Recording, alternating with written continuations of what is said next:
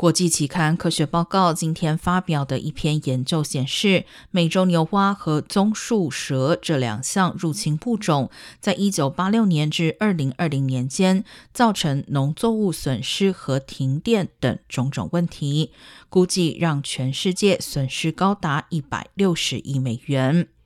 棕绿色的美洲牛蛙体重可达两磅，几乎什么都吃，对欧洲地区影响最大。官员被迫在已知的繁殖地区四周安装昂贵的防蛙栅栏。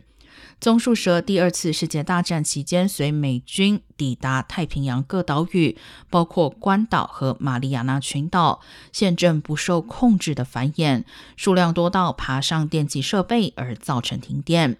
关岛目前有超过两百万条棕树蛇栖息，丛林里每英亩就有多达二十条棕树蛇。